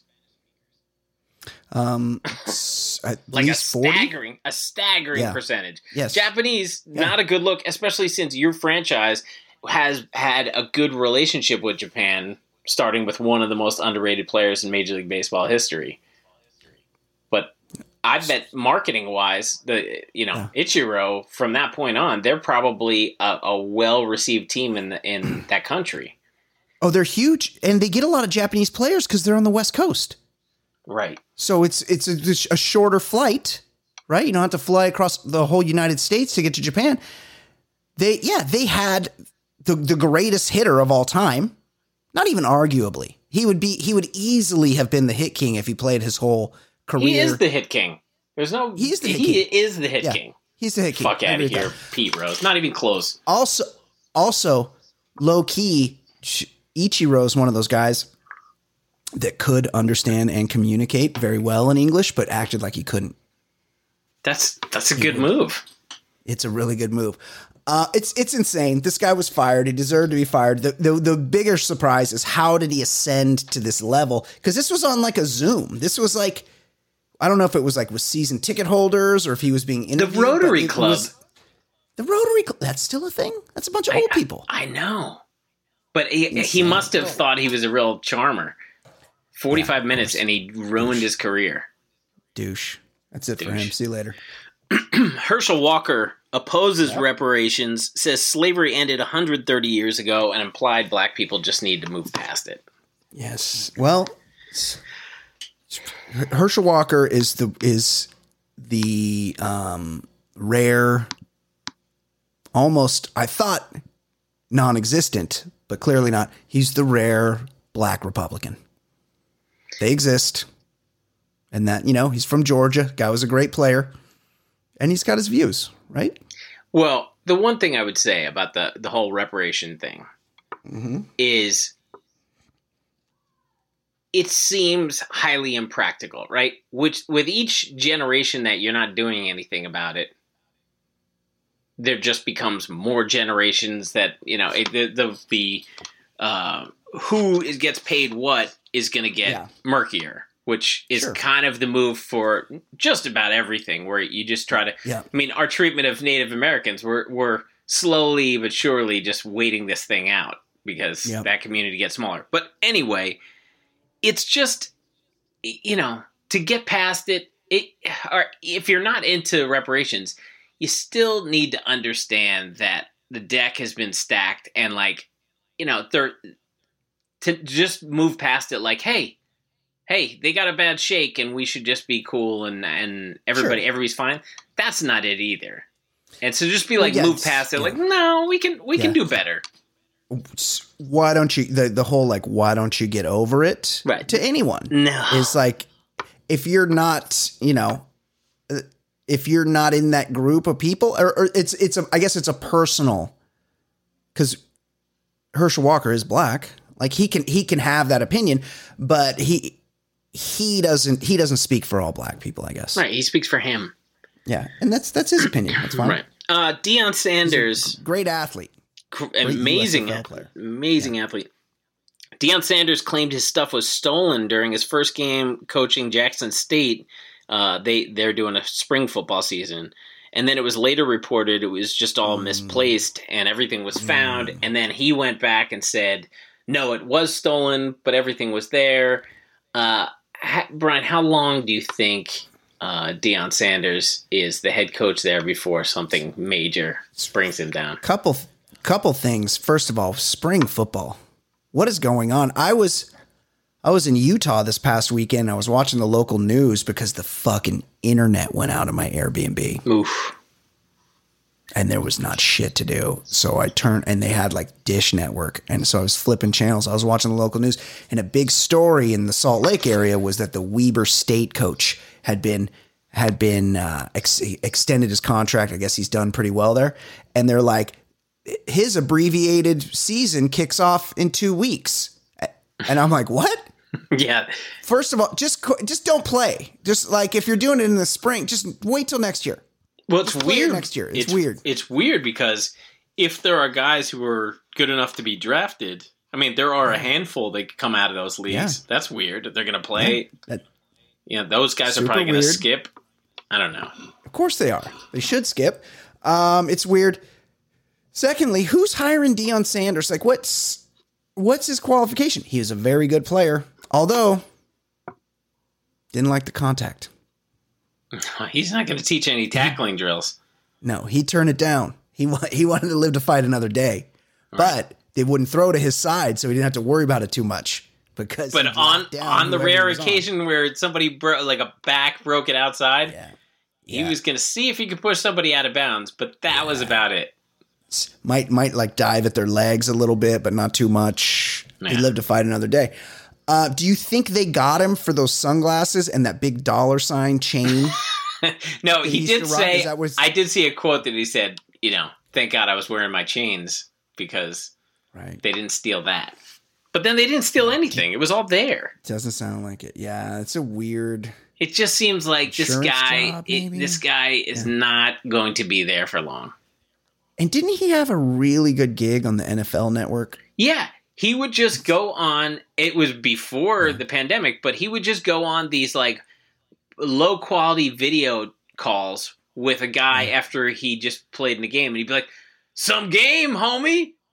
No, shut up. He would just say like, "Somebody's somebody's out there balling," and you're like, "What?"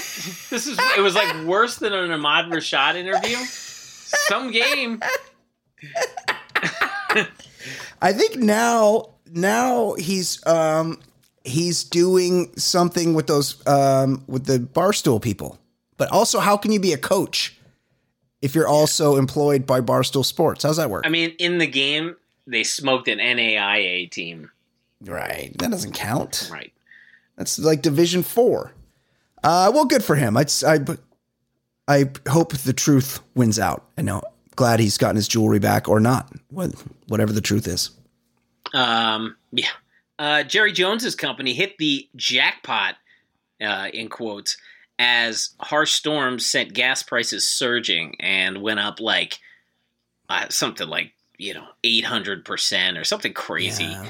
Um, and so, you know, not to get all political, but this is one of those things that the word deregulation seems fun, Yeah. but every once in a while, it's kind of cool to have some regulations in place for things because Right. Well, if you yeah. leave it up to the businesses, Yeah. the businesses run by dickheads like Jerry Jones, Yep. they're just going to want to gouge you if they can. What about the phrase disaster capitalism? yeah. You know, like what what the fuck? Because I know and I'm not sure how this developed, but the the public utilities in Texas, who were not providing any utilities in the in the biggest storm in a hundred years where people had no food and were freezing to death in their homes taking refuge in their cars Oh, the amount of people I Was- know that ha- were melting snow in their bathtub. Like I know like Yeah. four people that were talking about this. Horrible and the and the utilities immediately jacked up everybody's rates and started sending massive bills to people Fucking jackals.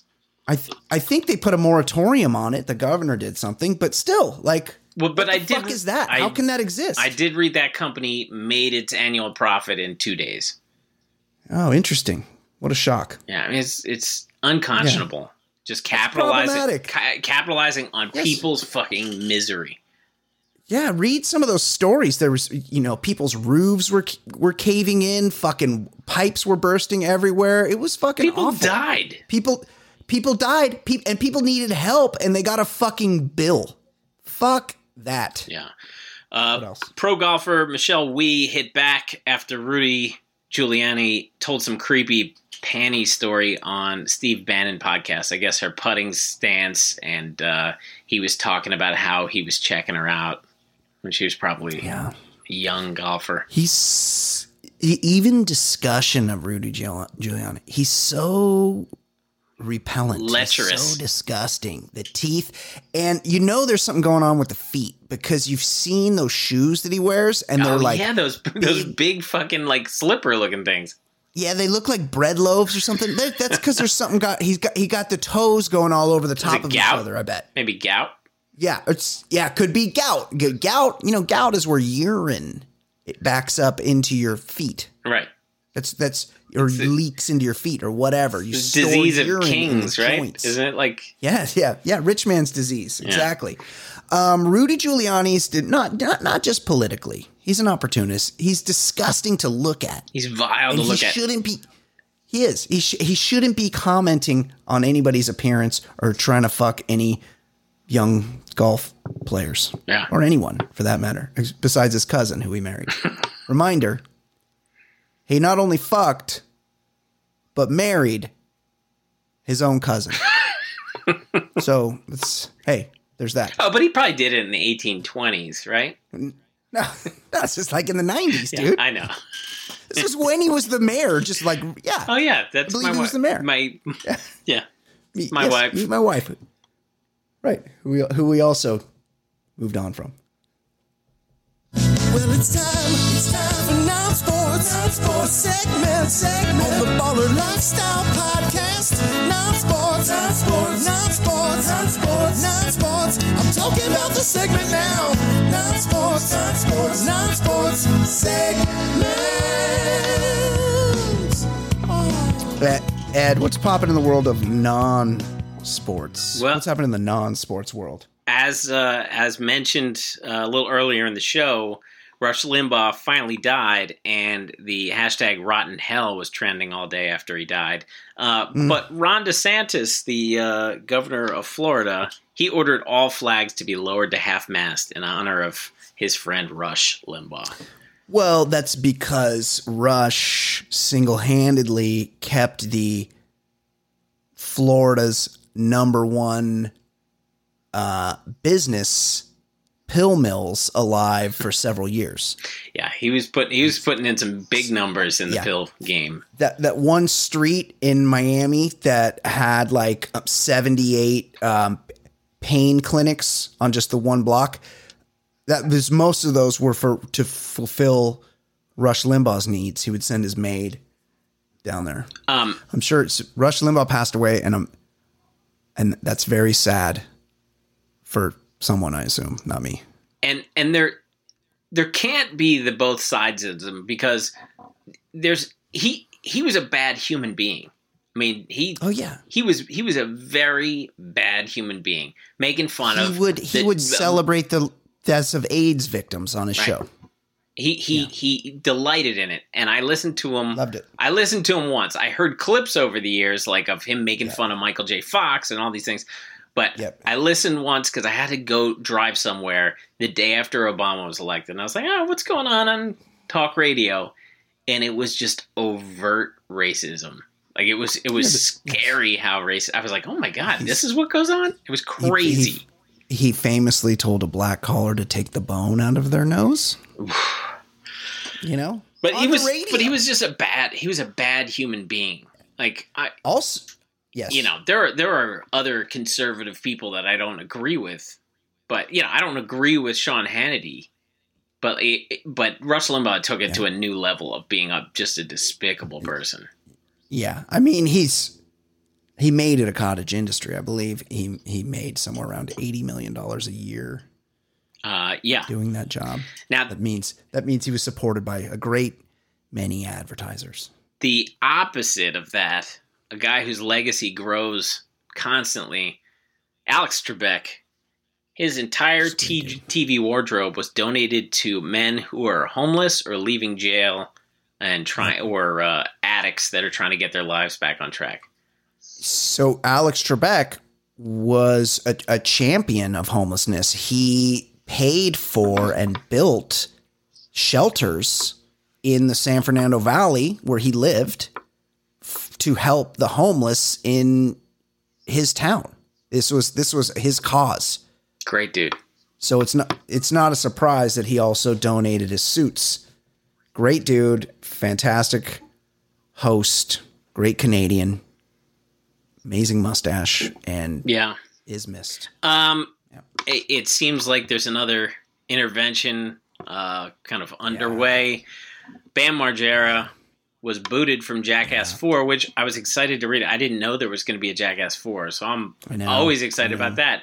But uh, they gave him some conditions of his employment there, and uh, he couldn't abide by them. So, uh, and now I think he retweeted somebody or something about like boycott Jackass because Bam's not going to be part of it. Like, Bam's a mess. This is not He's about this is not about Johnny Knoxville. This is about Bam, and Yeah. he's a mess. Yeah. He's very he's lives outside of Philly. He's very puffy. I mean, he looks terrible in the recent pictures. He looks terrible. He's I mean, Ed.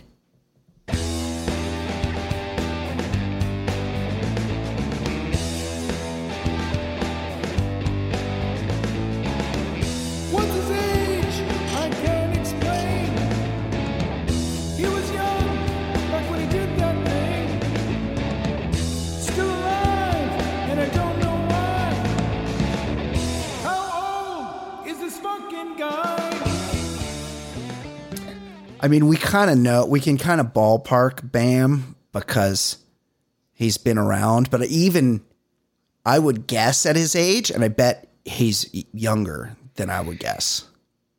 Uh, I'm gonna say Jackass was like 2000 when it first came out. Yep. something like that.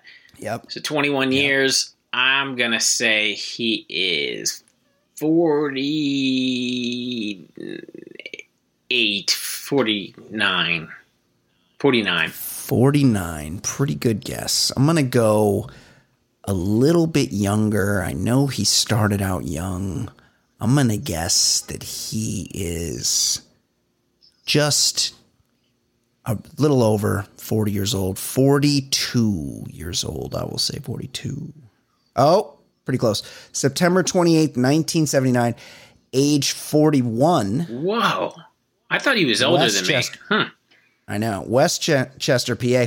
Um, but if you look at him, he just looks bad. He would be, and I hate to say this, he he'd be a solid choice in any kind Yeah. of uh, death pool I, I because he just looks bad. from accounts, he just he just went into a spiral when Ryan Dunn died, and it seems like he's kind of one of these people that when they eventually go, it's not as big of a surprise. Like it's sad, but it seems like he's just been a mess since then, which was probably like twelve years ago or whenever it was. Yeah, yeah, yeah. It's terrible. Just just because because he's quite a talent. I mean, he's very prolific. He was a He was a good skater, skateboarder. Yeah, like he's uh, he really has a lot to offer the world. Hopefully, he can he can dry out. I know he's been to rehab many times.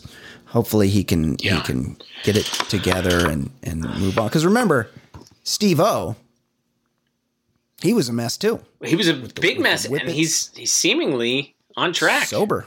Yeah, he's uh, he's a big sober champion, and very uh, very active and and involved in the uh, in the new Jackass, Jackass Four. Nice. Um, we've we've done a number of stories about Dolly Parton, and uh, you know she's she's done great deeds, and she recently declined a proposed statue. People, a petition had overwhelming support of her having a statue at the Tennessee State House. She turned it down. She said, "I don't think putting me on a pedestal is appropriate at this time." And she said something like, Amazing. "After I die, if you still feel I deserve it, fine." But like, She's she's a fucking legend. She's the best always. she like everything she does is the right thing. yeah, She's just an angel. she really is terrific lady. She helps she helps people. She's she's a tremendous, she's a very prolific artist. She's just always on the right side of anything she chooses to be involved in. She's amazing. Love her. um, the United States, in the same state, United States found and deported a 95 year old former Nazi living in Tennessee. Wow. Um, but he was under he was in disguise. I'm surprised they knew he was a Nazi. His name was Friedrich Karl Berger. Yes. Wonder if Yes. that guy's hard to know. He's 95. He's German. Let's let's do a little let's do a little poking around. See if uh, he certainly fits. Mm. Yeah, what was- he was about 25 when oh let. hmm. yeah. Yeah. You know what? What that what grumpy old man down the block. You're like, you know what? Fuck you. There's a good chance this guy was a Nazi. yeah. It is weird. You know, that of quite a few of them ended up here. Yeah, Right. I guess, you know, things were open back then. Sure. But he so was the some- right color. to Brazil. He was the right color. They let him in. Yeah. Yep. Um, but I like it. You know what? Just because he's 95, fuck you. You never paid for your your sins there, Yeah. buddy. Hey. Beat it, you crummy old man. No, no, certain things just don't go away. When you're a fucking guard at a concentration camp, we're gonna fucking put you on trial for that. You gotta own like, that one. Like, yeah, You gotta own it. I don't care what age you are. you don't live that one down. Uh, 69 year old Gerard Depardieu, who seems like he's been sixty nine for like 30 years now. yeah, he definitely Uh, does. he was charged with raping a 22 year old French actress like two years ago, and they dropped the charges, and they're like, "Yeah, it's back. You're charged with rape." yeah, I mean, look, Gerard Depardieu. We've done stories on this show On planes, before right? about how much wine he drinks. Yeah. It's doesn't he doesn't he like start just pounding wine first thing in the morning like it's a like an all day wine thing. he with him, drinks like, a him, dozen bottles. but he doesn't have Yeah. the same constitution as Andre the Giant. Like I think he Right. he gets real sloppy on airplanes and shit. Yeah, yeah, he gets he gets shit faced. Yeah. Uh, well, uh, hey, s- let's root for the truth there. I hope this. I hope this. This woman gets her justice. Yes. If in fact, oh, and it, hold on, breaking news: Yeah. Depardieu, according to this story, actually seventy-two. Oh, maybe he raped her when when because they said the charge he was, from 2018. So yeah, right, right, right. exactly. Yeah. Um, I mean, nobody's nobody wants to get raped, but it's got to be especially bad if your assaulter is Gerard Depardieu. I'm sorry. Yeah, in the in the world of terror, how about this? Buffalo Bill's house from Silence of the Lambs to become a bed and breakfast. Where'd they shoot that? I feel like it was like a Pennsylvania, Ohio kind of situation. Looks like it. Terrifying. Like Rust Belt hell there. yeah. I mean, you're never gonna catch me at a bed and breakfast anyway. Oh no, So I've I've been to I've been to a fair share of them. Wow. Wow. It's like you come down you come downstairs and the fucking nan asks you how you want your eggs in the morning and shit? I've done it in Europe. Kindly old Irish lady out in the Irish countryside. I'll take it. I mean, were there were there other travelers? Uh, yeah, there's something depending on the size of it. You're not sitting at the table with them. It's if they have like no, no, no. It's like if they have like kind of a cafeteria style. Like oh, I, I wouldn't. I'm not, I've never stayed at a place where at the same table. You know my feelings on potluck. I don't want to be. Yeah. No, but I've I've never been in a situation. If it was one of those, I just wouldn't go to breakfast. do you like when when you're coming downstairs and she's serving up your morning haggis? Do you go and like check out the the make sure the dishes are clean and like do you do the like glove thing on the counter because you're very concerned about the cleanliness of other people's dishes and you don't know how they keep their kitchen when they're when they when they bring that pot of chili to the to the office potluck. Yeah, I- so how do you know this I don't know. this lady keeps it I clean? just I, I I mean when I say I, I've done it probably like three times in my life, but it's it's not none. wow, so it's not none. yeah. It's no, it's well more than none. it's three times, which is quite a few, in my opinion. Uh, Fo- Fox News host freaked out over Disney Plus's disclaimers before episodes of The Muppet Show. People were talking about cancel culture. It it wasn't canceled. Yeah, it's just hey, there's disclaimers in front of every show. I mean, The Muppet Show, great show, but like, yeah, they were having like musical acts with the Confederate flag, so they're just pointing out, hey, you know, this was a different time.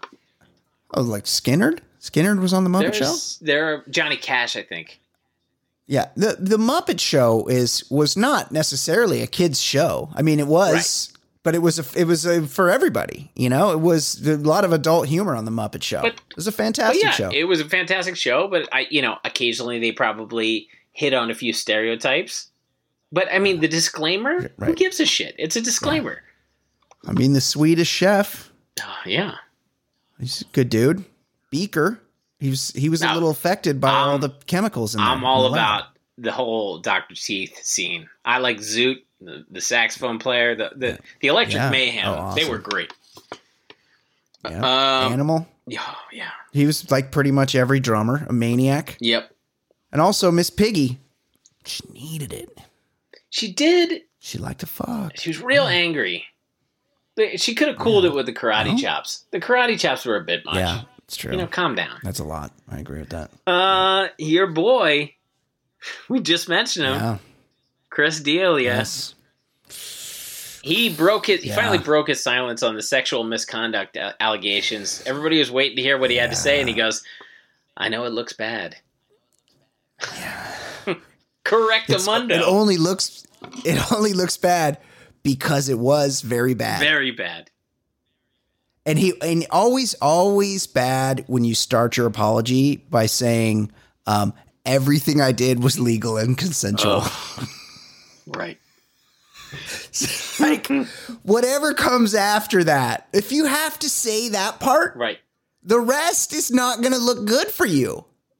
Uh, you know, it's uh he was grooming, you know, and also guys in their 40s should not be trying to fuck 19-year-olds. I don't care who you are. It's disgusting. It's gross. It's a tough, tough situation. Um, It's, it's right, especially if you live in the Fort Collins area, Boulder, Denver. uh, Cincinnati customs agents seized 44 pounds of cornflakes covered in cocaine instead of sugar. Now, Okay, this is interesting. now I've got a lot of. First of all, the question is, So how many. how did they figure this one out? Yeah, Um, but also, the headline writer, cornflakes yeah. covered in sugar are frosted flakes. That's all they are. Oh, wow. Cornflakes Wow. don't have the sugar coating. Yeah, disgusting. They're both gross. Um, how how are you supposed to access the cocaine? Yeah, do you do you sniff the the individual flakes, or do you? I mean, Or because you can't. So- cereal gets like mushy. Like what? Here, here's my guess. It wasn't. It, so frosted flakes. I'll be honest. I don't think I've ever tried frosted flakes, but I know the the the frosting is like cummed to the flakes. It's like, like lacquered. dried. Yeah, right. It's right. My guess is that they just pulled the shit where they dumped the cocaine in with the flakes. And they're just like, look, this is just frosted flakes. The sugar just not- settled not to the bottom. right? Not thinking anybody's going to notice. That would be my guess. And then they get it to the place, and much like Maria Full of Grace, they separate the flakes from the cocaine, and then they repackage the cocaine, and and Bob's your uncle. So I don't Like that would be my guess because it's not it's not like they're actually gonna glue the cocaine to the flakes because then what?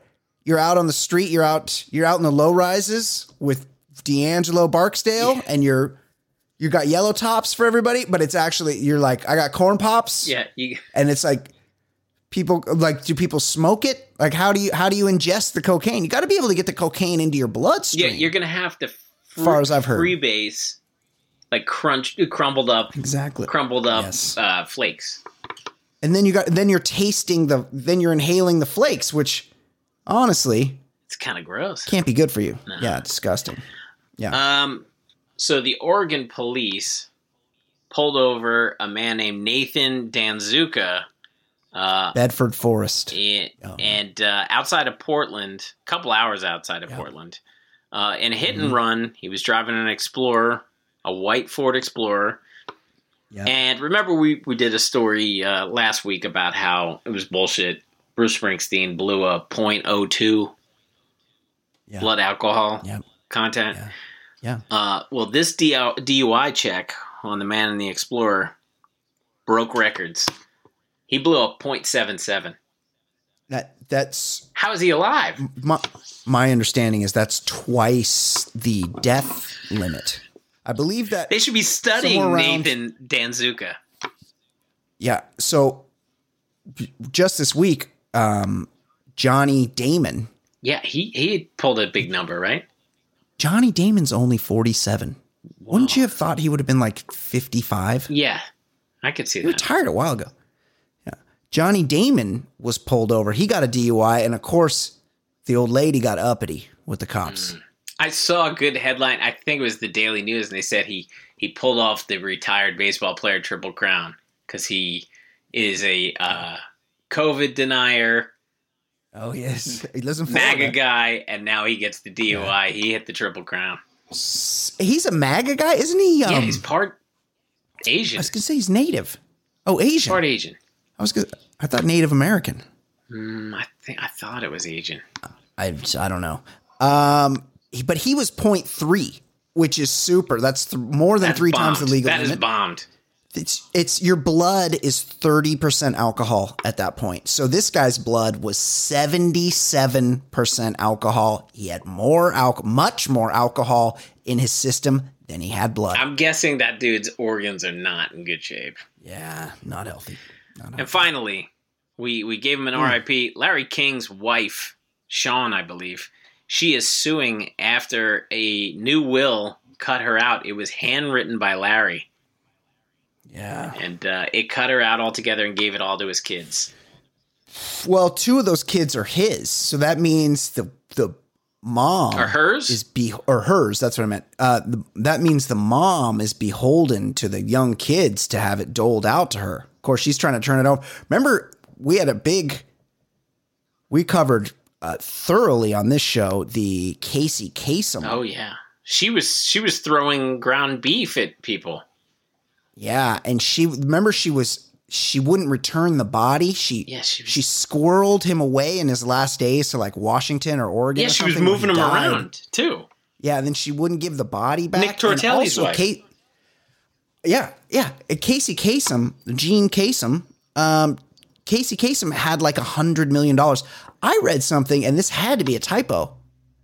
It said that um, Shawn King, not the not the um, washed out Tampa Bay quarterback Shaun, Or but or the, the uh oh yeah yeah. I was thinking Can- Kansas State. Where did he go to school? Um, not not that Shaun King, Tulane, I believe. Mrs. Larry King, Shawn King. It's the story I read said she would have no access to his two million dollar estate. What? oh yeah. Just, just missing a couple zeros there. Like, This dude has been I out know- I there know Larry- forever. Right? La- Larry King liked to get it in, and he he you know he he lived a good life, but I can't imagine he went to the grave with less than and I'm being extremely conservative here with less than 50 million dollars in the bank. Like he's Larry King. He was on CNN for 800 years every night in the fucking prime slot. He, he had a syndicated radio show, a column. Right. when Like, you have the guy was syndicated rich. Anything, You were rich. Yeah, Two million rich. dollars? No fucking way. You're, of course not. That's insane.